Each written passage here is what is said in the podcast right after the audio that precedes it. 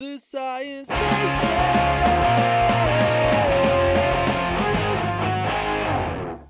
Hello! Hi, Erica. How are you? Very cold. Yes. it's freezing. Yeah, cold arrived. The winter arrived at the end of February when everybody was expecting it to become spring. Minus 15, is it? Yeah, minus 15, real feel minus 22. And And, tomorrow- it's, it's only going worse. Yeah, tomorrow. So today and tomorrow, I think is the worst cold Yeah. for this week.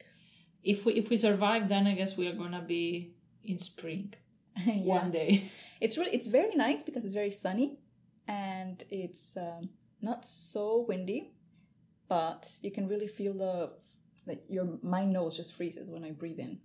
My ears are everything is freezing, but yeah, okay. Uh, well, at some point it had to come, right? Yes, but anyway, let's start with our let's let's welcome our guest today.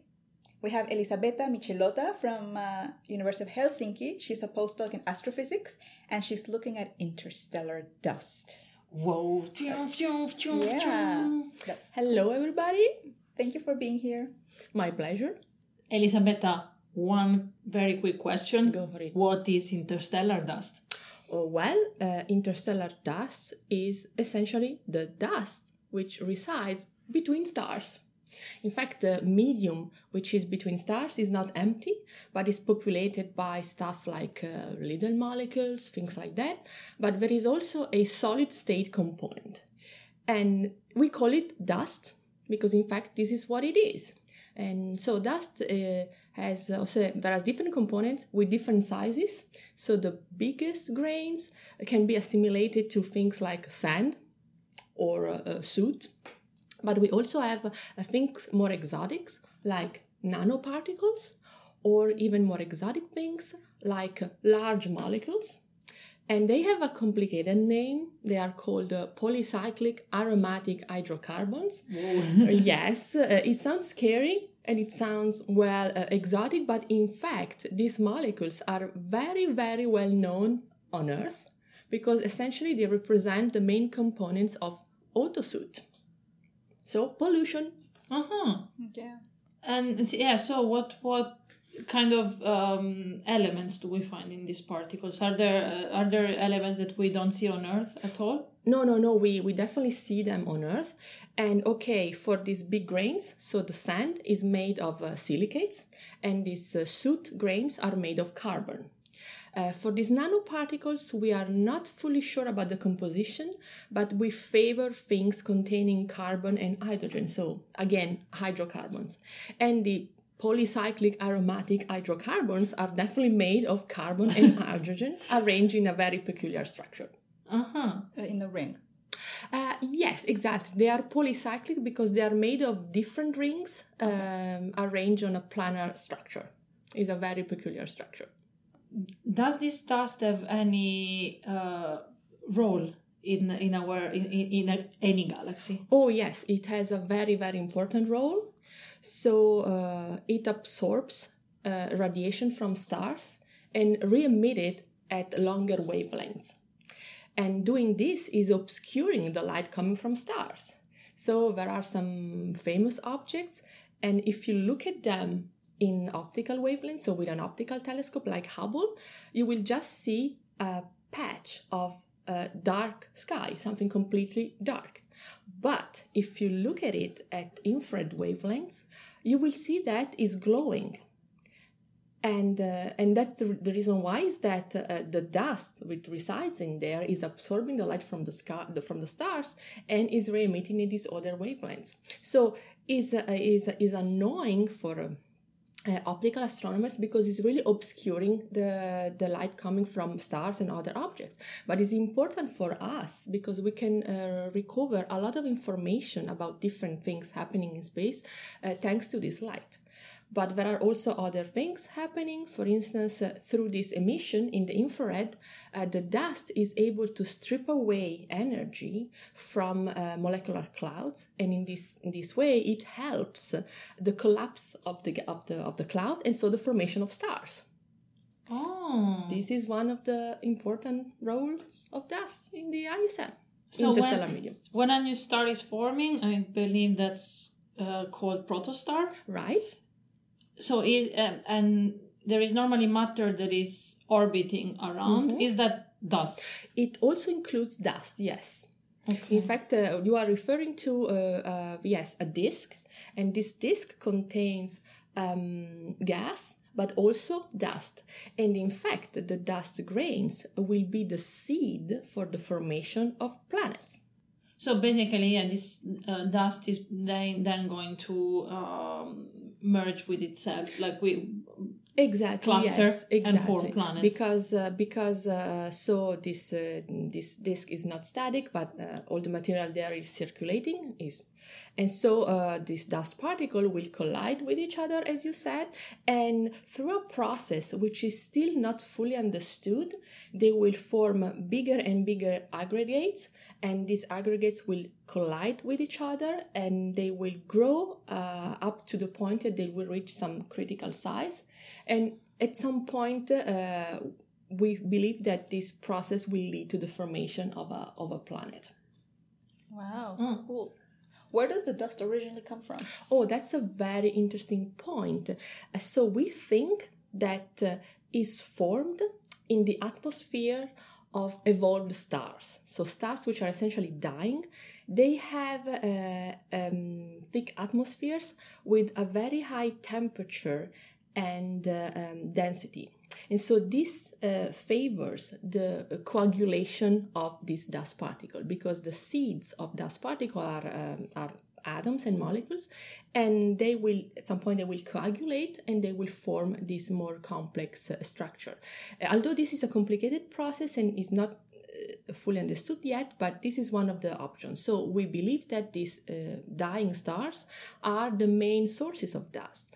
But there are also more exotic sources like uh, supernovae. So when uh, a star uh, will explode as a supernova, uh, there is a lot of material that will be uh, ejected during this explosion, and this material is also very hot and dense, and is possible to form dust inside this material. And so this dust will reside in the cavity of the supernova remnant, so the shell created by this exploding star, and it will have to um, uh, face a lot of difficulties in order to escape from the shell and be ejected into the uh, general ISM, the interstellar medium. And in fact, supernovae are a very interesting source of dust because they could be the only possible sources of dust in the very early universe, when the universe was less than one giga years old. And we know that dust was already formed back then, but the classical sources, so these uh, evolved stars, didn't have time to evolve.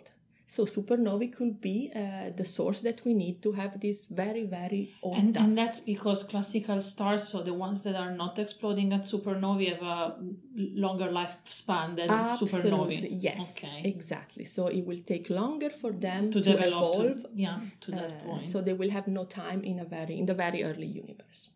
Oh wow. yeah, that's so interesting. And is- one question: so supernovae are are exploded like those giant stars that ex- explode uh, at the final stage of their life, and normally when we see uh, their remnants, they are like those nebulae. Uh, yes, they, they, they look like nebulae. They can look like nebulae. which are very colorful and very nice and very pretty, but that's not dust that we are seeing, right? Well, uh, we are also seeing dust. So you can see dust in optical. Uh, well, not in optical because dust is not emitting Exactly, optical, so I was thinking, what- absorbing. yeah, exactly. But uh, if you observe uh, the supernova remnants uh, with, at different wavelengths, we will be able to separate different components. A famous example is Cassiopeia A, so Cass A, and there are very nice pictures showing uh, ima- images in the composite images in the optical, in the X-rays, and in the infrared.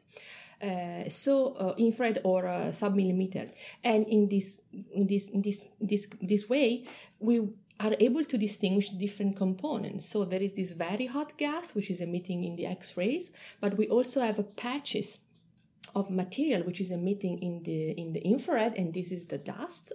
Um, we have also material which is emitting at longer wavelengths in the radio or submillimeter, and that's also dust, but is dust located in the center of the remnant and which is cold while the dust emitting at infrared wavelengths is hot because it's been shocked inside the remnant.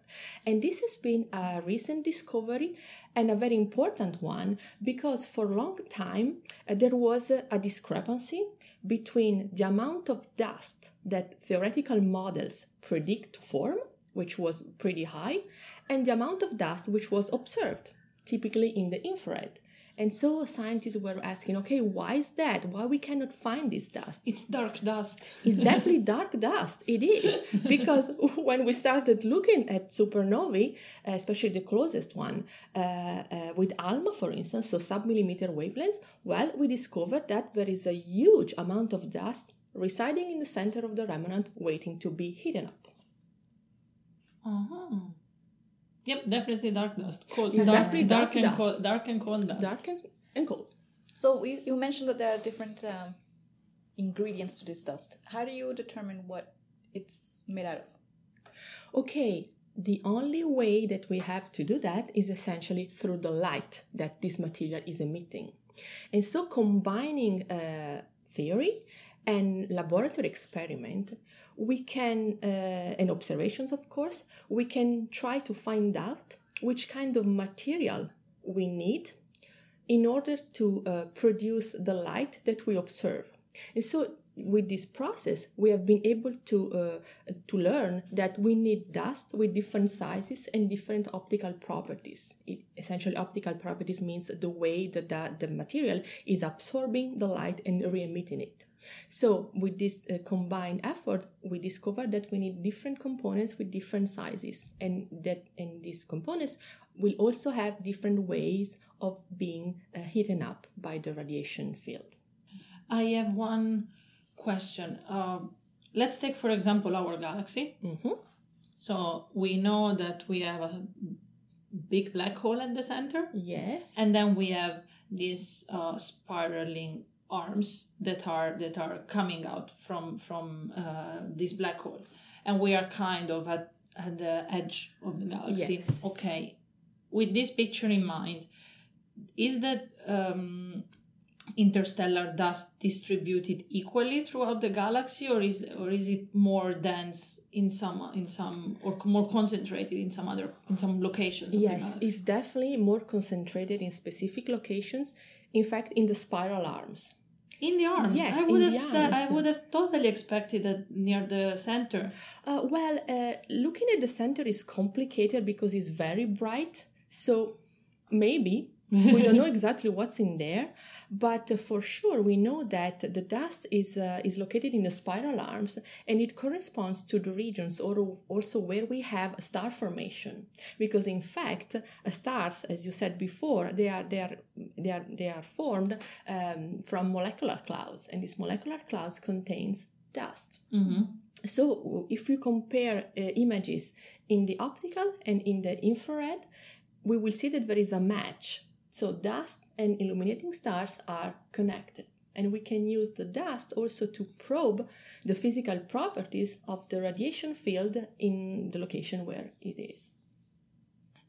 So since my field is the solar system, I will make a compare. I mean, I will use solar system or space physics terms. What um, the the space over which our sun has influence is called the heliosphere, and then outside of that there is the interstellar medium, or, or at least what we call the interstellar medium. So there is where I expect the dust to be, right? Between st- so each each star has their little star sphere, and between uh, where, where they have influence and stuff, and then in the between there is this interstellar medium filled with dust, I assume. But does dust can dust penetrate in uh, within, for example, our heliosphere? Uh, yes, definitely does. Oh. And when it enters, it becomes interplanetary dust. Oh, and and so at that point essentially i think it's your job to to study that one because uh, i typically consider the one which we believe is populating the the the outer region, so out of the little sphere of influence of each star. But definitely these particles enter uh, in the in the heliosphere, and they participate to the physical processing occurring there. And and yeah, also comets, uh, asteroids, they are also made of dust, which is aggregated, and, and so there are people that study these kind of objects. Uh-huh. So it's really it's really everywhere around in the universe. Yes, it's definitely omnipresent. And what about the space between galaxies? So the intergalactic medium. Exactly. Yes. I love all these names interplanetary, interstellar, intergalactic. Do we have uh, something even bigger? Inter inter-universe. Mm, well, well, we, we consider only one universe, so probably not.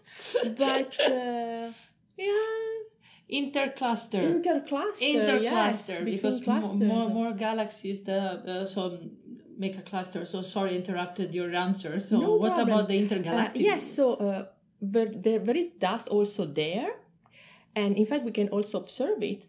But uh, because we essentially work with spectroscopy, uh, we favor objects which are nearby because we can get um, higher resolution spectra. But definitely, uh, so when we look at objects which are more more distant, well, our spectra will be, let's say, um, with less features, and resolution will be not that great, so it will be more complicated to do uh, to perform uh, science. But definitely dust is there. So because it's expelled from all these stars and it will cycle through the ism so it will participate to the formation of stars. Uh, it will be detected everywhere in galaxies. It will be also expelled from galaxies to go into the inter um, or like in- escape the Yeah. escape the gravitational pull of some yes galaxy. it will be able to escape so we will also uh, detect it there and after it will be incorporated again into a molecular cloud contributing to form a star a star at some point will die and it will be forming new dust so it's a continuous cycle Oh. So how do how do you work? Where is your how do you say okay, here is molecular dust and yeah, so how do you identify where it is and what kind of data are you collecting? Okay, so uh, we use uh, photometry, so essentially taking pictures at different wavelengths or different objects, and spectroscopy. So uh, we we make a spectrum, and uh, analyzing this spectra taken at different wavelengths, we can identify the components which are there. So I work typically in the infrared, so I have this uh, mid-infrared spectra, which are dominated by dust emission. So we already know that dust is emitting in there. So what I do specifically, let's say one of my topics, is try to understand what happens to these different kind of dust particles when they interact with high energy phenomena. And I mean things like shocks. So, uh, for instance, a supernova is exploding, is generating a shock wave which propagates in the interstellar medium. So the dust residing in there will be will in, will encounter this wall which is moving at ultrasonic speed.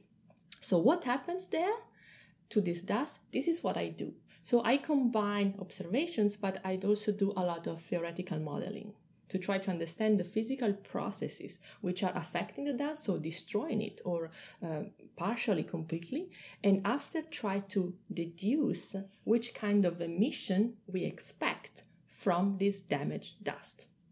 Okay. And I believe that infrared is screened. Um, the infrared wavelengths are screened by our own atmosphere on Earth. Absolutely, yes. So you have to take measurements from space. Exactly. So which which satellites are you using? Okay, in the past we use uh, ISO and Spitzer, which is still working, but in Yes, the Spitzer is still yeah, working. it's still working, but uh, uh, in the warmer phase because the helium ran out, so it's not cold. So infrared observations uh, need to be done with very cold instruments because otherwise there will be contamination from the thermal emission from the instrument itself. So uh, now uh, it's not cold anymore, but it's still taking measurements with this uh, in the warm phase. But the next big thing will be JWST, so the next generation Oh. infrared telescope. Uh, what, what what is the full name? James It's a James, Webb Space Telescope. Yeah, I, I believe that I've I heard sp- talking about this one a lot over the internet for for a, quite a long time. Yes. Everybody's excited. Absolutely. so will be yeah, hopefully end of 2018 or beginning of 2019 it will be finally launched and that would be awesome. And then you you you all astronomers will astro- and astrophysicists will be super excited. Yes, we already are. We already are. So Um, launch the telescope. yes, please. Yeah, I mean, I I I, have uh, you know I also depend a lot on Mm. data taken from space, so I'm also like always waiting for new telescopes to be launched. So yeah, I, I understand the excitement completely. Thank you very much, Elisabetta, for this first phase. And now we will continue our uh, discussion while doing some games. Okay. And but don't worry, we will also ask some stuff at some point again. Okay. So our game is of course uh, the category game, category. We will have five categories. We will extract. You will generate one one re- three different land of letters, and we will have to uh, fill all the five categories with um, with each letter, um, and we have two minutes per letter to fill them. And the categories for these episodes of the Science Basement podcast are things outside of the solar system.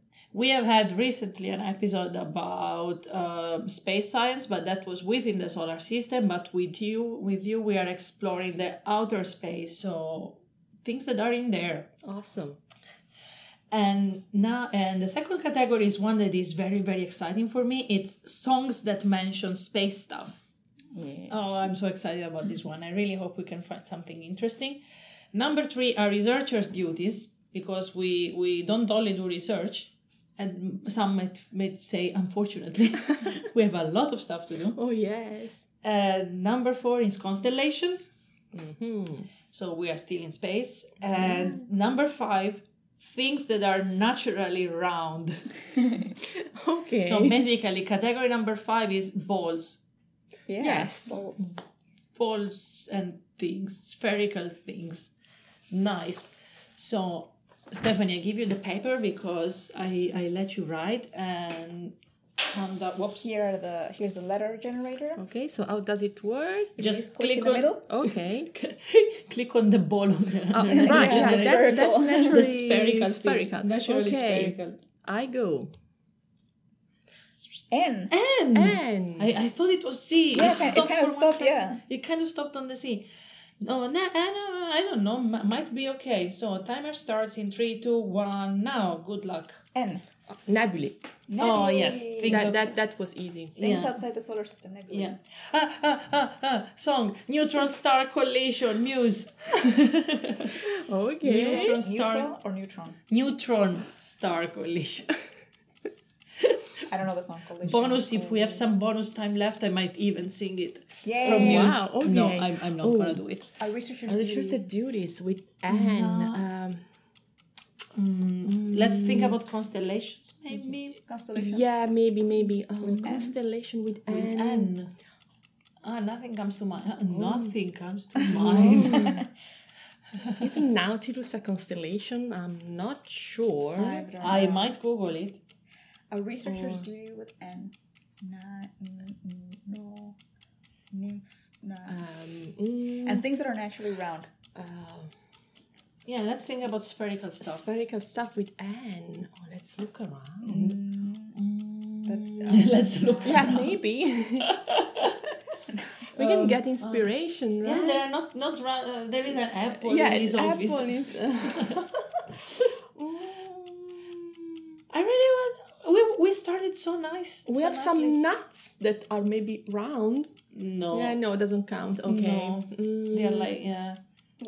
In the meanwhile, I can I, we can sing the song. Yeah, okay, so we, we will get Sing inspired.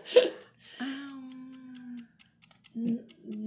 No, I can't think of anything new. Newtonian. New- Newtonian apple. Um, Okay, a researcher duties. Yes. Uh, not refusing to referee papers. Oh yeah, Yes. yeah okay. Wow. A bit a bit pushing, but yeah, makes sense. Oh no, Oh no, it's over. three over five. It's Oh. okay. It's okay. That was a difficult letter. But we started so well, and then we were like, uh, I have no idea. Uh, uh, uh. Yeah. Not refusing to referee papers. Yeah, and that's yeah, that's true. So yeah, basically reading papers from from other people and and judging them. yeah, I'm giving them comments and Yeah. Yeah, it's good in order to improve the papers. yeah. Yes, yes. Exactly. So that's an important duty. It is. Of course, it takes time. Absolutely, yes. And actually, for the first category, we would we could have had like both both the the nebulae, which is what we wrote, and plus the neutron star collision, which is which is number two. yes. Uh, Want to explain very quickly what's a neutron star, even if Oh. it's not exactly your okay, your. so uh, I will try. So uh, a neutron star is the final stage of a star with a specific mass, and is it characterized by the fact that is made essentially only of neutrons. And the interesting thing is that why is that? Because at some point the star will start to collapse, and um, the collapse is so intense that uh, uh, all the material will be essentially crashed on each other. So the electrons that are orbiting around the proton, the central protons, will crash on the nucleus. And so the material will transform into neutrons. So it's a degenerative state of matter. because everything crashes in yes, itself. Yes, exactly. And then they rotate very fast they on also themselves, right? rotate very fast, and so they originate what are called uh, pulsars. So these very, very fast spinning stars, which are emitting uh, intense pulses. So yeah, basically stars can have a lot of different outcomes in their life. So mm, Yes. uh, the biggest ones become very explosive and supernovae. Then we have these neutron stars, and then we have the ones that just turn that turn off very slowly. That become the Mm-hmm. Brown dwarfs. Brown dwarf, yes. Yeah. Uh, what's going to happen to our sun? Oh, it will become, I think, a, a red giant. So at some point, the, the outer envelope will expand completely, uh, well, devastating our solar system, and after probably will turn into a white dwarf or something like that. But don't worry because it will take like five mm, billion years. Yeah, I so think that the orbit, be um, the radius of the of the sun will expand uh, so that it arrives to until the orbit of Mars. Yes, definitely. Isn't um isn't the the si- so what determines what kind of life it will lead? Isn't there this diagram? I can't remember what it's called. Yeah, the, The Hertzsprung Hertzsprung Russell. Russell.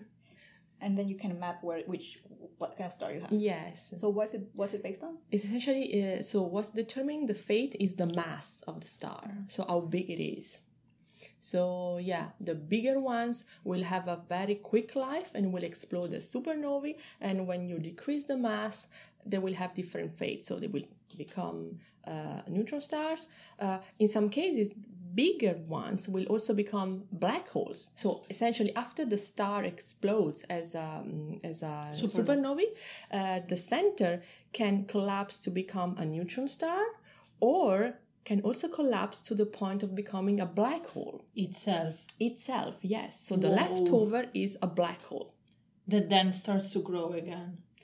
well the black hole will feed itself with the material uh, orbiting it Yeah. and so uh, this material will be mm, incorporated will be yeah swollen by the black hole and so it will it will grow Mm-hmm. Wow, outer space is so cool. Very cool. Let's go to round number two. right Yes. okay So you can generate. Let's do it better. The ge- okay i will try Yeah. V. V. Oh wow. Okay. oh okay. Timer in three, two, one, now. Constellation. constellation I just Virgo. Virgo. Virgo. Oh, also, I, cou- I was thinking Yeah. about the I, about Vega, the star. Yeah. Oh, Oh, yeah. oh okay. but this is the thing But- but it- outside but the the- solar, ah, uh, yeah, yeah, the solar exactly. system. Yeah, Yes, exactly. Okay. Because it's not a constellation; it's just a star, just a but it's a, an important one, isn't it? Isn't it the star uh, that every twenty six millions or thousand years is pointing to the north instead of the polar star? Uh, I think that they rotate. Uh, they rotate. We will. We will check later. We will Let, check, Let, let's think about songs. Songs that have space stuff Uh, with V. with V. our researchers duty. and things that are naturally round. I love this last category. one. I love this last category. Uh, Researchers' duties with V. Uh, va- Um, violation of the laws of physics. well, we could try. We could try. We could try. Well, there are there are uh, scientists which are trying to show that some um, laws of physics are not true. So that could be a duty Yeah. for someone. Yeah, Viola- violating As the laws of physics. Or verifying. Very verify. Verifying, Verifying, verifying. verifying verifying. theories. Yeah. Nice, verifying Uh, theories. actually, uh, researchers' duty should be to verify previous results to make sure that it is, Yeah. uh, Also, they're consistent. yes. they are consistent. Yeah, Because with, the they're, they are consistent with the theory. like yeah. the experiments Yeah, and yeah, theories yeah. are consistent. Yeah. Verifying a lot of What do things. we? What are we missing? Uh, Songs the song things and things that are naturally round. Oh, songs. Well, let's say that Vega is round. well, it's a kind Venus. of a Venus is round. Venus is round. Venus is round. Oh, Oh, only the final songs left. okay, we are doing better. We're doing better. Yeah, yeah. Four out of five is is is better. We did three last time, right? Yes. Yeah. So yeah. we are So now improving. four. So the, the next one should be all of them. Okay. But yeah, what I what I was trying to say and I and uh, and before is that uh, every twenty six thousand years, uh, the axis of Earth is rotating. So the north is not um, the polar star is not anymore the one which is pointing the north, but it will be Vega, and they just rotate between each other every every twenty six thousand years. So what happens in uh, when Vega will be a polar star. What will happen when we will take a photograph of the night sky? Mhm. Then all the stars will be, We'll be circling around. yeah circling around Vega. So that's cool. Cool. Although that takes a couple of thousand years, so you know. Well, probably are not gonna be able to see it, No, yeah, but no. someone will. Yeah, they're definitely not gonna happen in, during our lifetime. No.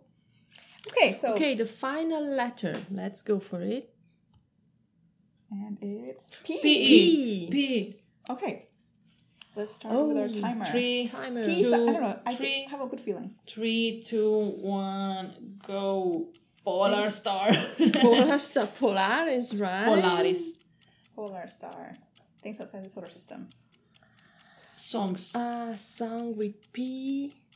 Uh, researchers do space constellations. stuff. Ah, uh, Oh, okay. constellations. Constellation. Uh, Perseus. Ah, Perseus. Okay. Or Pisces also as well.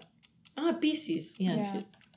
Ah, and per. Ah, Perseus. A researcher's duty. Publishing. Public and Oh, public. yeah. I wanted to say public outreach. Also. Oh, Publishing and public outreach. Yes. Okay. Nice. Public publishing outreach. everywhere. Things that are naturally round. Pa, pa, pa, With P. Uh, Paul. peas. peas. Peace. Peas. Oh my god. Okay, ne- next A one. song. The Only the song, the song. song, Only the uh, song. Think about space songs with P. Pa. Um, Mm. per, per, is there anything about Well, like, with some- purple something. Purple space. purple space. Uh, Oh. purple, what if purple rain is actually something that happens somewhere in the universe? you know? it Might be like that. Well, in uh, on on Jupiter there is purple aurora. You know, I it think. depends on Was the it- chemistry of the Yeah, atmosphere. exactly, So. yeah. So we we might have purple rain on an purple exoplanet. Hmm. Something else. Polar. There, there must be a song called Polaris. Polaris or Maybe. Hmm. pa. I thought of a movie. Isn't Passengers a movie? I don't know. Yes, it's a movie. It's a movie. Yes, it's a movie. But yeah, It's not a It- it- they it's have a it's soundtrack. oh. Passenger soundtrack. Oh no! We should have got S as a letter. Oh. Which song would it be with S? is anything that starts with space, Yeah. space oddity, Space Oddity, right? or with star, starman. Is it clear that I love David Bowie? No, not at all.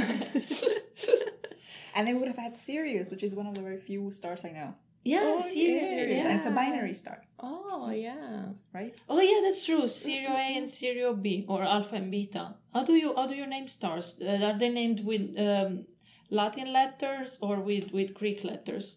When you have to, to name different stars in the same system. You, you can you can have both. Mm, okay. So yeah, I think in the past it was more using Greek letters, but now they are all taken. and so yeah, people need to be more creative in naming things. we can, they could invent an astronomical alphabet. Oh, that's true, but yeah, but after you have to start repeating. or- There are so many objects there. Yeah, I, I always wonder what's uh what because there are actually laws to name anything in space. Like they have to follow some laws. So for example, you know, all our planets have to to have names of like ancient gods. Oh, And, okay, yeah. and yeah, and Yeah, but now I mean when when you when you when you do science essentially, uh, okay, catalogs they use names which are not particularly let's say evocative, but they are convenient. So essentially, it's to put flags on the different objects. So you name them with something like uh, related to the the author of the catalog, and after you put numbers. Yeah, I had a uh, one of my very good friends. He was looking at uh, meteors, and I think he has one name. Like he has a Atreya number, number, whatever, blah blah blah. Okay, Really? Yeah, 'cause- nice. Yeah, that's Oh. kind of cool. Yeah, would it is. have- yeah, having you're something named after something you. in space is named is named after you. After you. But you can be rich enough to buy some something and put Oh. in your name. You don't have to be a scientist. Yeah. Are we ready to listen to some science anecdotes? Yeah, okay. So the one I have today is um, also well, we're going to go into optical. Observations of Optical stuff, observations. looking at stuff. So it's not exactly um, interstellar, but you're still we're still going to mention a, a solar system entity, which is uh, the moon. So moonlight vision. Have you noticed that when it's dark, you still see, of course, because we do have night vision, but everything becomes kind of gray. Mm-hmm. So we're going to talk about like shades of gray, and that's because yeah, nice. not, not into Interesting. but uh, because you said it like we're going In to. such a Yeah, way. in such, a, in such a catchy way. We're going to the shades of grey. science can be fun and Yeah. sexy. Yeah. But the thing is, we have ro- uh, rods and cones in our eyes.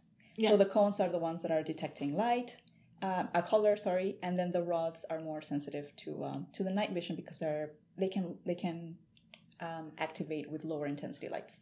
So actually, I saw a comic not long ago um, where you have uh, moonlight hitting a vampire who's about to bite a guy. Okay. And the guy says, "Do you know that moonlight is actually sunlight reflected, you know, and reaching us?" And then the vampire just like dies, right? still sunlight. Oh. But the thing is, moonlight is is basically very similar to the um, to the emission of the sun, but it's much lower intensity. So our our cones are not seeing the color because they're not working at that intensity of light, but the rods are. However, they're they are monochromatic, so that's why things look kind of gray. Um, but what's interesting though is that that's why you can't really read at night because when you're looking at a book, the the the like the central part of our eye is the color Mm-hmm. is a cone Sensitive yeah one? so we can't really see it it's more the peripheral that we can see that's why also when we're like stargazing you can see more like from the sides from the from the sides than straight from your Oh. eye Right. yeah because it's the peripheral one Okay. um, but the what I found really interesting though was that during this scotopic, so very low intensity vision, Mm-hmm. um, is that when you supposedly is that when you have a, for example, a pilot and they're looking at their dashboard, things are in red light because the red is um, that wavelength is not really um, saturating your your rods Okay. so you can still keep your night vision so the pilots could still um, look out and still like well you can still keep a night vision and still read and see things without um, over like oversensitizing your uh, Yeah, so, so you mean because normally you have a very you feel a very different very big difference if we are if you are looking at something very bright and then you change Exactly. quickly to Yeah, something you're blinded. yeah exactly yeah, like okay. white light would just blind you Yeah. they're just it's too much for them and they just saturate. yeah But the red wouldn't uh, really do that. so it's a very soft transition But yeah, so Yeah. you don't need to adjust. yeah, it will exactly. take very short time to Yes. adjust. Yeah, because they okay. won't be. Yeah, but so we're really we are are we really not supposed to see to see colors at night because i mean like i i never thought about that but i i mean i never believed i was seeing in black and white i mean you, you Uh-huh. still believe you're seeing colors We're right? seeing in shades of gray. Yeah, we are seeing Really? shades But the of- thing I is, never I- thought that. I always thought that like it's normal colors just at night. Uh, yeah, but it's not because it's mostly your rods working. Ah. Your cones are they're. So it's our brain that is making the colors, that is putting the colors. Well, maybe you on. should just take a. Oh, oh. Here's the other thing, though.